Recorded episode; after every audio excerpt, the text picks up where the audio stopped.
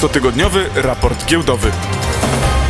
Partnerem audycji Cotygodniowy raport giełdowy jest Giełda Papierów Wartościowych w Warszawie.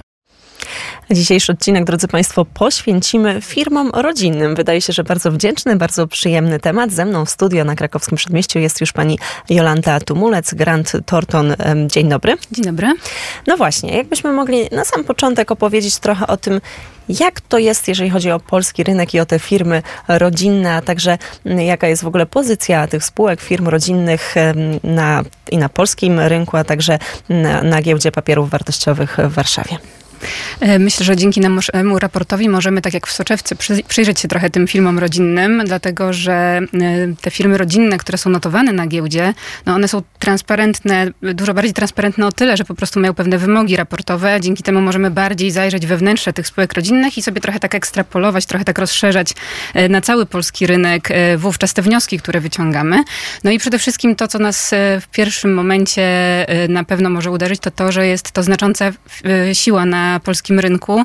E, na samej giełdzie papierów wartościowych w Warszawie ten segment firm rodzinnych to jest 40% wszystkich spółek notowanych, więc tak niewie, niewiele mniej niż połowa tak? Mhm. Do tego te firmy są oczywiście obecne w najróżniejszych branżach, w najróżniejszych sektorach, e, są e, obecne we wszystkich województwach. No w przypadku, e, w przypadku firm notowanych na giełdzie papierów wartościowych w Warszawie widzimy, że tutaj dwa województwa takich spółek rodzinnych wśród tych spółek notowanych na parkiecie nie mają, ale mimo wszystko, no jak widać, jest to rzeczywiście znaczący udział tych naszych rodzinnych przedsiębiorstw. No właśnie, bo 40%, jak rozumiem, tych wszystkich notowanych na, na głównym rynku e, spółek, czyli to jest taki segment, nad, nad, którym już nie tylko warto się pochylić, ale trzeba to zro, zrobić. Ten raport bardzo dobrze e, odpowiada na, na bardzo też dużo takich szczegółowych pytań. Zresztą później odeślemy Państwa e, i będziecie mogli też na portalu wnet.fm przez link sobie zajrzeć i poczytać, bo być może Wy macie spółkę rodzinną, chcecie zobaczyć, jak to wygląda u innych, a być może macie w planach kiedyś, aby właśnie tego rodzaju biznes prowadzić, no ale mm, takie turbulencje gospodarcze jak e, pandemia, czy zaraz później, zaraz po niej wojna na Ukrainie, mm, na pewno też w jakiś sposób odbiły się na spółkach rodzinnych. A może było tak, że one są bardziej odporne niż inne firmy. Jak to wyglądało? E, tak, dzięki temu, że e, Grant Thornton przygotowuje ten raport już od kilku lat, a od trzech lat według metodologii wspólnie z Giełdą Papierów Wartościowych w Warszawie, możemy się, możemy zobaczyć właśnie, jak te wydarzenia ostatnich lat wpływały na firmy rodzinne i firmy nierodzinne i dzięki temu to porównać i tutaj zdecydowanie widoczny był trend, w którym w tych takich okresach zawirowań gospodarczych, geopolitycznych te firmy rodzinne okazywały się bardziej odporne na kryzysy. E, to było widać zarówno na poziomie wyników finansowych tych spółek, ale również jeżeli chodzi o ich e, wyceny na giełdzie papierów wartościowych. E, czyli tutaj rzeczywiście ta, ta długie, długoterminowe spojrzenie w spółkach rodzinnych, ta konsekwencja, tradycja, ale też ta dbałość o spuściznę pokoleniową, to co chcemy zostawić w tym majątku rodzinnym przyszłym pokoleniom, no to na pewno stanowi o takiej ostrożności spółek rodzinnych w zarządzaniu, a to świetnie się sprawdza w trudnych czasach. Powiedziała Pani też e, e, trochę o tej ciągłości zarządzania. Tutaj od razu mi przychodzi osobiście na myśl serial Sukcesja, który zresztą zrobił ogromną karierę, no nie tylko, nie, nie tylko w Polsce. Jak to wygląda w przypadku e, spółek rodzinnych? Jak to wygląda, jak w ogóle wygląda myślenie o tym, no co dalej? Rzeczywiście temat sukcesyjny to jest taka lwia część naszego raportu. Bardzo lubimy przyglądać się temu, jak te procesy zachodzą. No niestety na razie wniosek jest taki, że zachodzą bardzo powoli. E, jedynie w 20% spółkach, czyli co piątej, e, sukcesorzy zostali dopuszczeni do własności w firmach rodzinnych. Co to znaczy? To znaczy, że e, mają co najmniej 5% akcji tych spółek. Tak samo, jeżeli przyjrzymy się kwestii sukcesji zarządzania, czyli jak to wygląda, jeżeli chodzi o organy zarządcze, o radę nadzorczą takich spółek rodzinnych, to również widzimy, że tutaj głównie nestorzy, czyli założyciele, seniorzy rodów cały czas dzierżą dzierżą tą e, władzę zarządcą w spółkach i nie za bardzo e, chcą się z, nie, z nią e, rozstać. To, co też ciekawe, to to, że tutaj takim wyborem sukcesyjnym w pierwszej kolejności są synowie. Kobiety są jedynie w co dziesiątym zarządzie i w co czwartej radzie nadzorczej w spółkach rodzinnych i to są zarówno sukcesorki, jak i nestorki. Tak? Tutaj nie mówimy tylko o tym pokoleniu kolejnym. Natomiast to, co jest ciekawe, to co pierwszy raz mogliśmy pokazać w raporcie, to to, że firmy rodzinne zaczęły sięgać po nową instytucję, którą mamy w polskim prawie, czyli po fundacje rodzinne. E, to jest taka instytucja, która pomaga na akumulowanie, pomnażanie majątku, chroni przed rozdrobnieniem go w przypadku e, śmierci właściciela, e, ale też na przykład pomaga te środki przeznaczyć na działania charytatywne czy też społeczne w przypadku, kiedy na przykład takich członków rodziny zabraknie. Więc ona tutaj też jest dodatkową taką informacją dla inwestorów, że spółka zadbała o to, żeby nie rozdrobnić się i żeby tego, tej spuścizny swojej właśnie nie zaprzepaścić w przyszłych latach. No właśnie, a jeżeli chodzi o takie inwestycje kapitału zewnętrznego, to czym spółki rodzinne mogłyby przekonać do siebie takiego inwestora? Być może czym my możemy przekonać teraz naszych słuchaczy, którzy myślą o tym, aby jakiś mały taki rodzinny biznes e, założyć. Może moglibyśmy trochę takich, mogłybyśmy trochę takich wskazówek, wskazówek tutaj wytyczyć, podać. Mhm.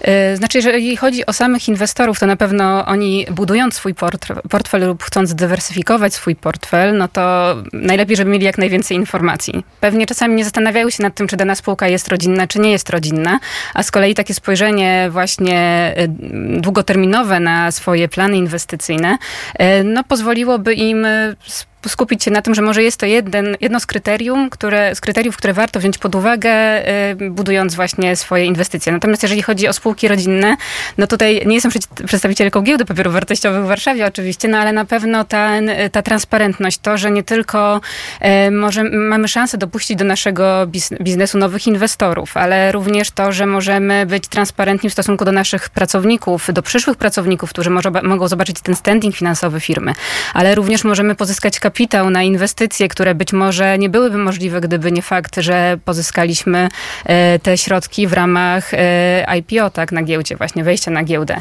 E, więc te wszystkie na pewno czynniki, ta transparentność, ale również właśnie możliwość takiego jasnego, zorganizowanego przeprowadzenia jakichś takich procesów sukcesyjnych, no to to jest ta wartość dodana, która poprzez wejście na giełdę na pewno tym firmom rodzinnym służy. No właśnie, to jeszcze na moment, na moment wróćmy do tej e, sukcesji. E, wspomniała Pani, że u nas no trochę to jeszcze jest na takim, można powiedzieć, e, raczkującym etapie, ale czy widzimy tutaj jakiś taki progres, czy to zmienia się na plus? Ten raport już o tym mówi? Znaczy widzimy dosyć taki, takie stabilne wyniki, jeżeli chodzi właśnie o badanie udziału tych sukcesorów, nestorów w spółkach rodzinnych. Natomiast to, co zauważyliśmy, co się rzuciło w oczy w tym roku, to na przykład wzrosła, wzrosł odsetek spółek, które przekazały całkowicie zarządzanie lub nadzór nad spółką y, menadżerom zewnętrznym, y, profesjonalistom, którzy nie pochodzili z rodziny. Tak? W tamtym roku to było 6% firm, w tym roku to jest 12%, czyli dalej 88% spółek jednak pozostawia te decyzje w rękach rodziny. Niemniej jednak tutaj widać, że nie zawsze jest tak, że, że następcy chcą y, prowadzić ten biznes rodzinny, mają swoją misję, mają swoje cele życiowe, mają swoje plany, mają swoje doświadczenia, mogą pozostać jako właściciele danego danego podmiotu, ale niekoniecznie chcą się e, angażować w jego e, rozwój poprzez zarządzanie, tak? Więc to jest taki jeden, e, jeden z, z takich trendów, który nam się rzucił w oczy. No i właśnie to, co wspomniałam wcześniej, czyli te fundacje rodzinne, czyli już jakiś taki instytucjonalny sposób na to, jak zadbać o ten majątek rodzinny w ramach firmy rodzinnej. Również na GPW, ale nie tylko.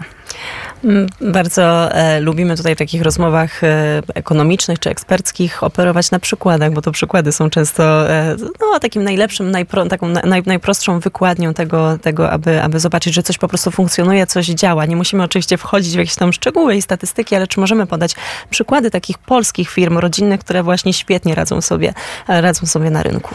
Tak, zgodnie z tą, in, z tą definicją rodzinności, firmą rodzinną już jest taki podmiot, w którym osoba, która założyła daną spółkę lub ją przejęła, wraz ze swoimi krewnymi i stępnymi, posiada co najmniej 25% y, akcji, y, głosów na walnym zgromadzeniu akcjonariuszy.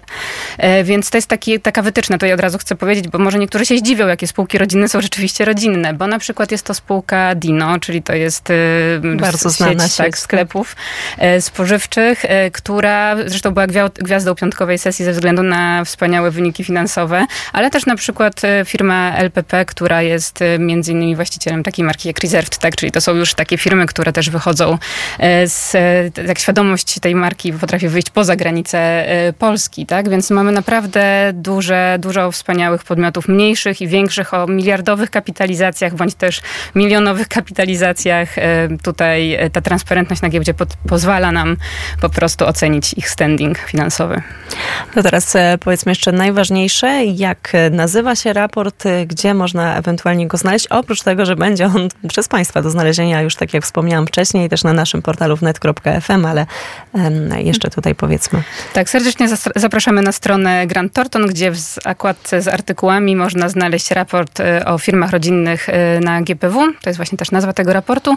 E, Raport ma być również dostępny na stronie Giełdy Papierów Wartościowych w Warszawie, więc tutaj myślę, że dociekliwi na pewno znajdą w wielu miejscach, bo warto, myślę, o swoich decyzjach na podstawie klarownych jakichś informacji decydować.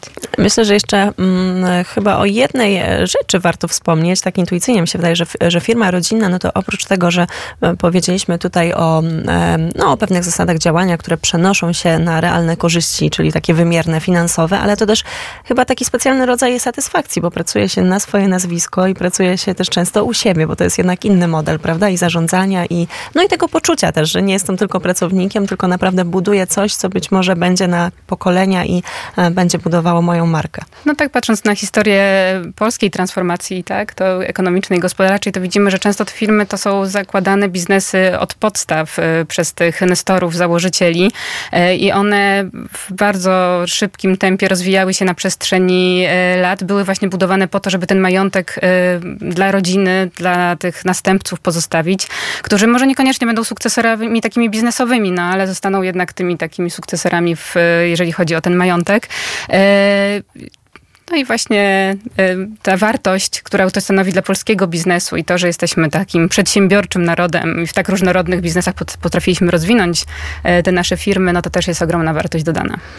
Czyli konkludując, e, warto inwestować e, w firmy rodzinne, nie tylko ten, ten wymiar ekonomiczny, ale właśnie jeszcze, e, jeszcze coś więcej, a szczegóły znajdą Państwo w raporcie. Bardzo serdecznie dziękuję. Pani Jolanta Tumulec, Grant Thornton była gościem specjalnej audycji ekonomicznej. Jeszcze raz dziękuję za rozmowę. Dziękuję uprzejmie. Cotygodniowy raport giełdowy. Partnerem audycji cotygodniowy raport giełdowy jest Giełda Papierów Wartościowych w Warszawie.